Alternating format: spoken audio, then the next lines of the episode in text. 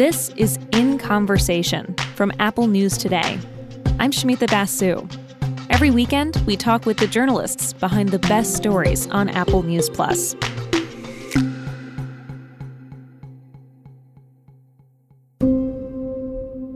Today on In Conversation, we're talking with the writer Joshuah Bearman about a new piece he's written with Rich Shapiro for New York Magazine in collaboration with Epic Magazine.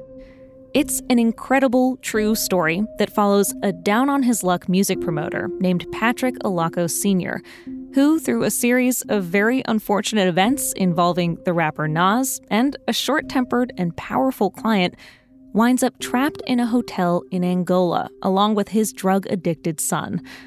It's sort of a bizarre, true life buddy movie where a lot of things go very wrong, but a couple of things go right, especially between the father and son who are stuck together. The story is called Last Chance Hotel, and you can read it and listen to it exclusively on Apple News, where it'll be published in installments over the next three weeks. Bearman is no stranger to stories about people stuck in complicated situations. He also wrote the Wired story that became the basis of the movie Argo about the rescue of American diplomats from Iran in 1979. I spoke with Bearman about Last Chance Hotel, how the Aloccos got into this mess, and their various attempts to get out of it. let's start by just talking about the the two people, the two main characters that we really get to know well over the course of the story. Uh, let's start with the father, mm-hmm. Patrick Alocco mm-hmm. Senior. Mm-hmm. Uh, tell us more about him. He's such an interesting character. Well, Patrick Senior is he is quite a character. He's sort of this eternal optimist.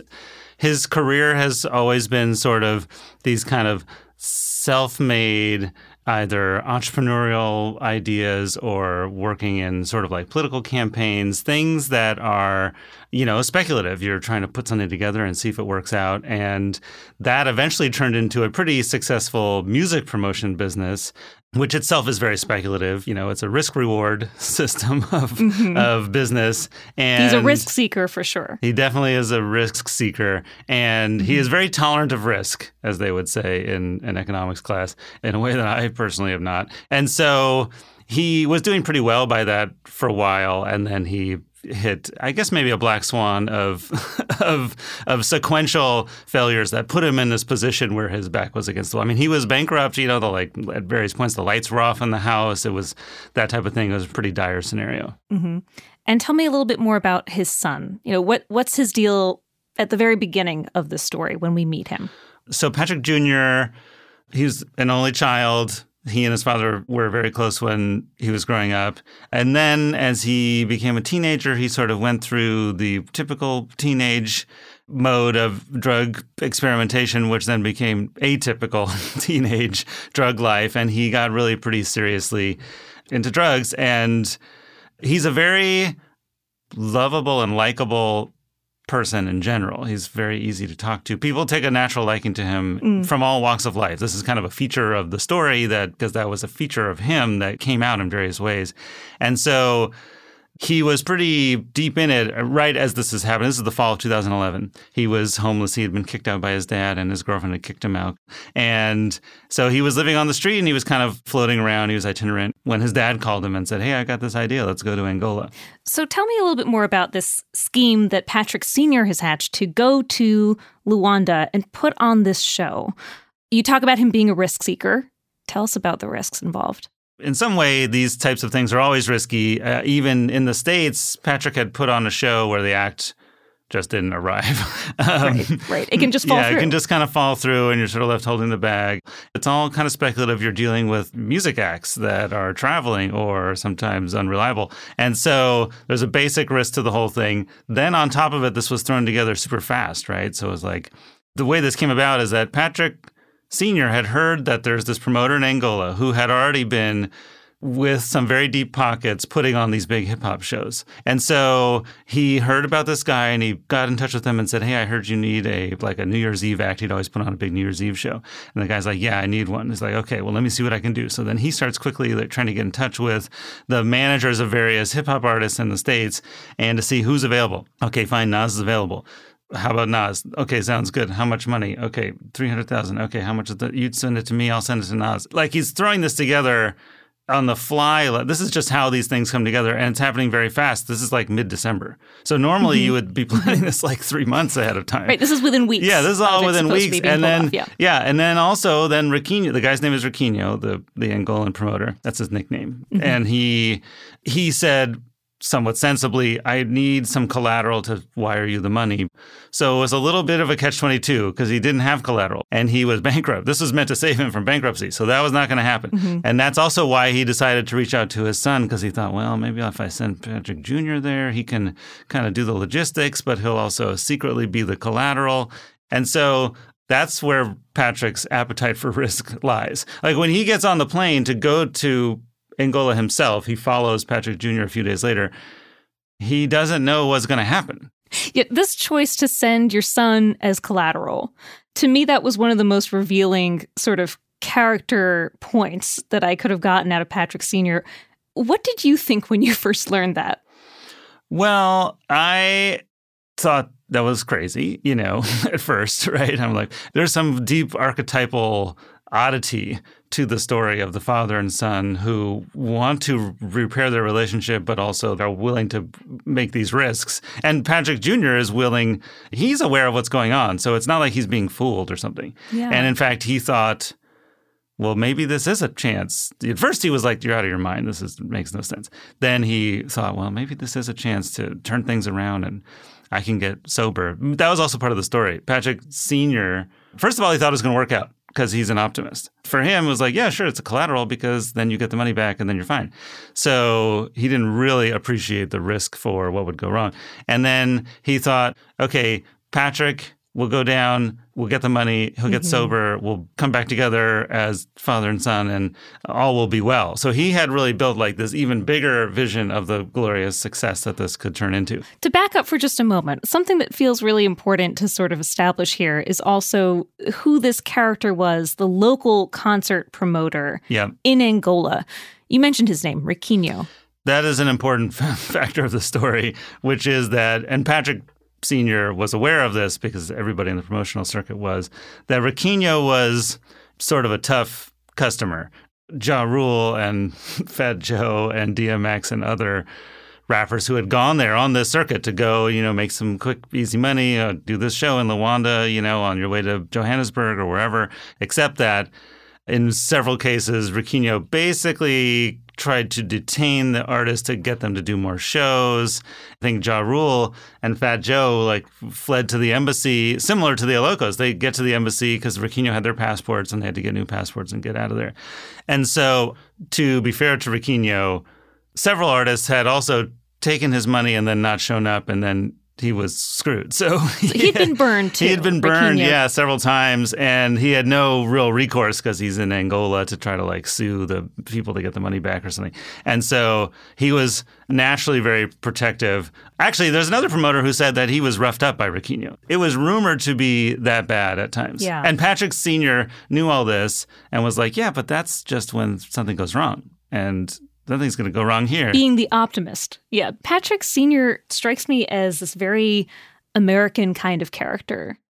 And we've seen this character and sort of the downfall of this type of character in so many real life storylines. Mm-hmm. I mean, to be honest, I got like Fyre Festival vibes when I was reading some of this story, but it feels almost like maybe inverse is the wrong word. It's like it's a, the opposite. It is a little bit of the opposite of the Fyre yeah. Festival, right? It's like a in terms of motivation. Yes, in terms of motivation. Actually, speak more to motivation because I think what's hard to wrap your mind around is whether Patrick Senior is motivated by the money and the idea of pulling himself out of the hole, mm-hmm. or by something else that's maybe a little more pure seeming, you know, yeah. mending his relationship with his son or, or even his own reputation. Yeah. I think it was all of those things. It took me a little bit of time to appreciate that because I kind of thought that when he said that, that that was like an additional extra layer of story that he was spinning to convince his son and maybe himself. And so once I realized that and that these motivations were equally weighted and mixed up together. It was hard to be critical in the way that you would if you just think, well, it's kind of a cynical ploy to like get some money. And that's not what it is. It feels like you're drawn to characters that are like this. And also, you, you wrote the story that became Argo, sort of similarly a tale of people trapped in a country trying to get out, coming up with this incredible scheme. What draws you to stories like this? Do you see a similar through line? Because I certainly do. I think if you looked at all the stories, they're all sort of about very different kinds of people. But the thing that is similar, I suppose, in all of them is that um, I guess I'm drawn to stories where these extraordinary things happen to ordinary people, I guess. I mean, people often ask if I have a beat, and I never have a good answer. I'm like, I don't know. I just kind of like crazy stories. It's sort of like my editor once called it the, like I'm always pitching in dude no way stories. Um, that's a good that's a good description for a beat. Yeah. La- last question for you. In all these dude no way stories, in your words, the stories about fantastic, unbelievable things that happen. What do you want people who experience it, the viewer, the reader, to understand from that? Well, I think that is a good question because that's really the question, right? It's sort of like, well, what is the purpose of yeah. art in general? um, which is, I think, especially this form, is to just create connection between people. So to be able to inhabit somebody else's life and experience and see what they go through and understand how that relates to you and your ethics and values and judgments and you know appreciation of the world. And so this type of storytelling is really meant to be an empathy delivery mechanism. These are all stories that allow you to have an expanded view of the world and other people. Josh Bearman what a pleasure to talk to you. Thank you so much for your time. Thank you. And now listen to part one of last chance hotel Last Chance Hotel, Part 1. This is the first installment of a special four part original series. A bankrupt music promoter wanted a payday. His detoxing son needed a fresh start. But when their plan for an epic Nas concert in Angola went awry, they found themselves trapped thousands of miles from home. Written by Joshuah Bearman and Rich Shapiro for New York Magazine. Published in partnership with Epic Magazine. Narrated by Dion Graham. Please be advised this article contains adult language and discussion of drug use and suicide. Prologue Patrick Alocco Jr. was drunk and confused, sprinting through the back alleys of Luanda, Angola, a place he barely knew. He'd been out partying with some new friends, Osvaldo and Erickson, at Club Mega Bingo, a nightclub of choice among the lucky Angolan youth who had real money to spend. Patrick Jr. had shared late nights out with these guys before and always had a good time. The place was big, with flashing lights and a heaving dance floor overlooked by a DJ playing hip hop, reggaeton, and kizomba, a local genre of romantic rhythms. Patrick Jr. liked hanging out with his new circle. He and Erickson had become particularly close. But on this night, something had gone wrong. The way Patrick Jr. remembers it, there was a guy he'd never seen before Danilo, who was massively built, bald, and humorless. In the bar, Patrick Jr. had gotten pretty well lubricated, but people kept insisting on more drinks. Have another. I'm good right now. But you must. I'm all right, really. Just one more, my friend. Patrick Jr. noticed that Danilo was glaring and getting uncomfortably close, behind him, next to him, towering over him. The night went from fun to a little weird to alarming, and Patrick Jr. got nervous and left through a rear door. There, he got into a scuffle with security, who picked him up by the belt and tossed him out like it was an Old West saloon. His shirt was torn, so Patrick Jr. shook it off and started walking. Then he noticed Danilo following with Osvaldo in tow. Patrick Jr. heard them running, and before he knew it, he was running too.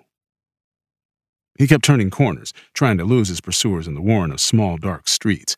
He cut left, then left again. Dead end. Panicked, he looked around and saw a small opening in the fence. Beyond it was pitch dark. He climbed through. A few steps in, Patrick's feet went out from under him, and he plunged through a broken grate into a sewer. Or maybe a drainage channel. He didn't want to think about the precise source of the water as he lowered himself to his chin, hiding from Danilo's approach, his keys jangling as he got closer, calling to Patrick Jr. that he would find him. Submerged in the dark, Patrick Jr. was well concealed when Danilo and Osvaldo walked right by. He waited and listened for the sound of Danilo's keys to recede. Neck deep in filthy water, he considered his situation. A few months earlier, he had been a homeless heroin addict in New Jersey.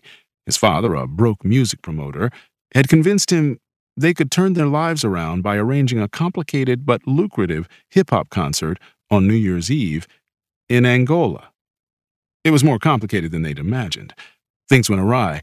The authorities took their passports, and now they were on the hook for a lot of money. The guy they owed was a local promoter known for his clout and coercion.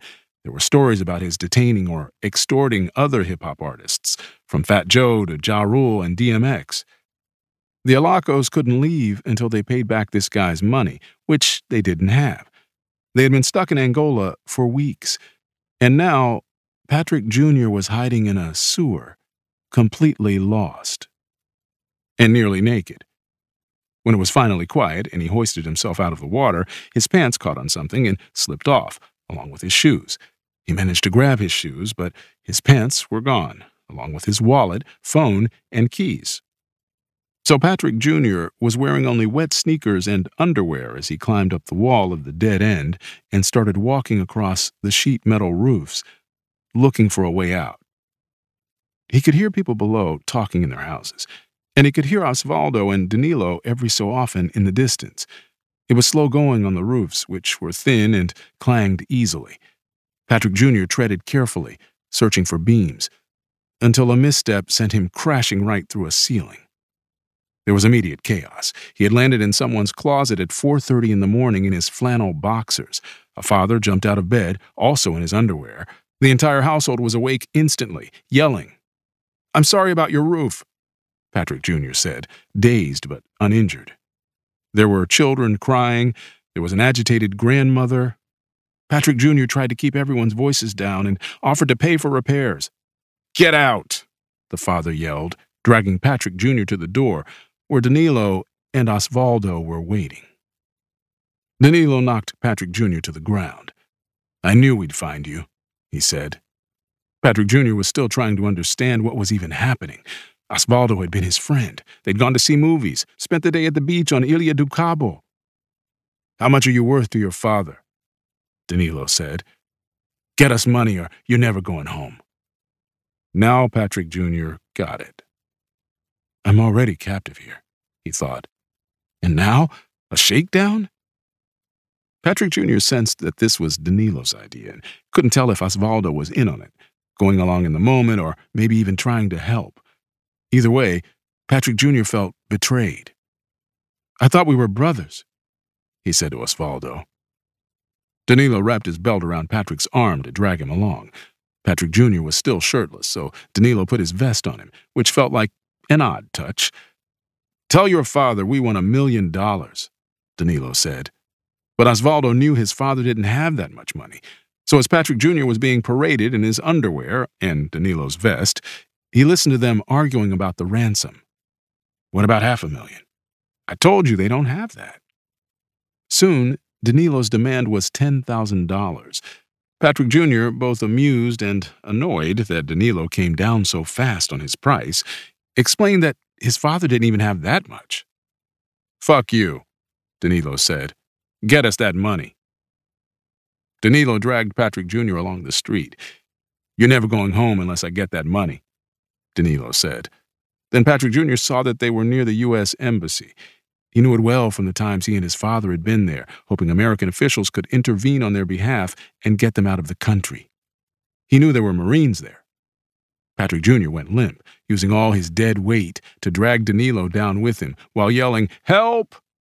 Soon, they were surrounded by embassy guards. The Americans took Patrick Jr. to the embassy's security booth, where he sat in his underwear and Danilo's vest. He didn't recognize any of the guards on this shift. They tried to figure out the commotion. What happened? Where to begin? He started to explain, but the way Patrick Jr. wound up there, scratched and bruised, was a misadventure full of so much bizarre detail, folly, and general confusion, it sounded like a farce. The guards just needed the basics. Who are you? One asked. My name is Patrick Alocco Jr., he said. My father is Patrick Alocco Sr., and we are trapped in Angola. That was Last Chance Hotel, Part 1, written by Joshuah Bearman and Rich Shapiro for New York Magazine. Part 2 is available now for Apple News Plus subscribers. iPhone users can subscribe in the Apple News app.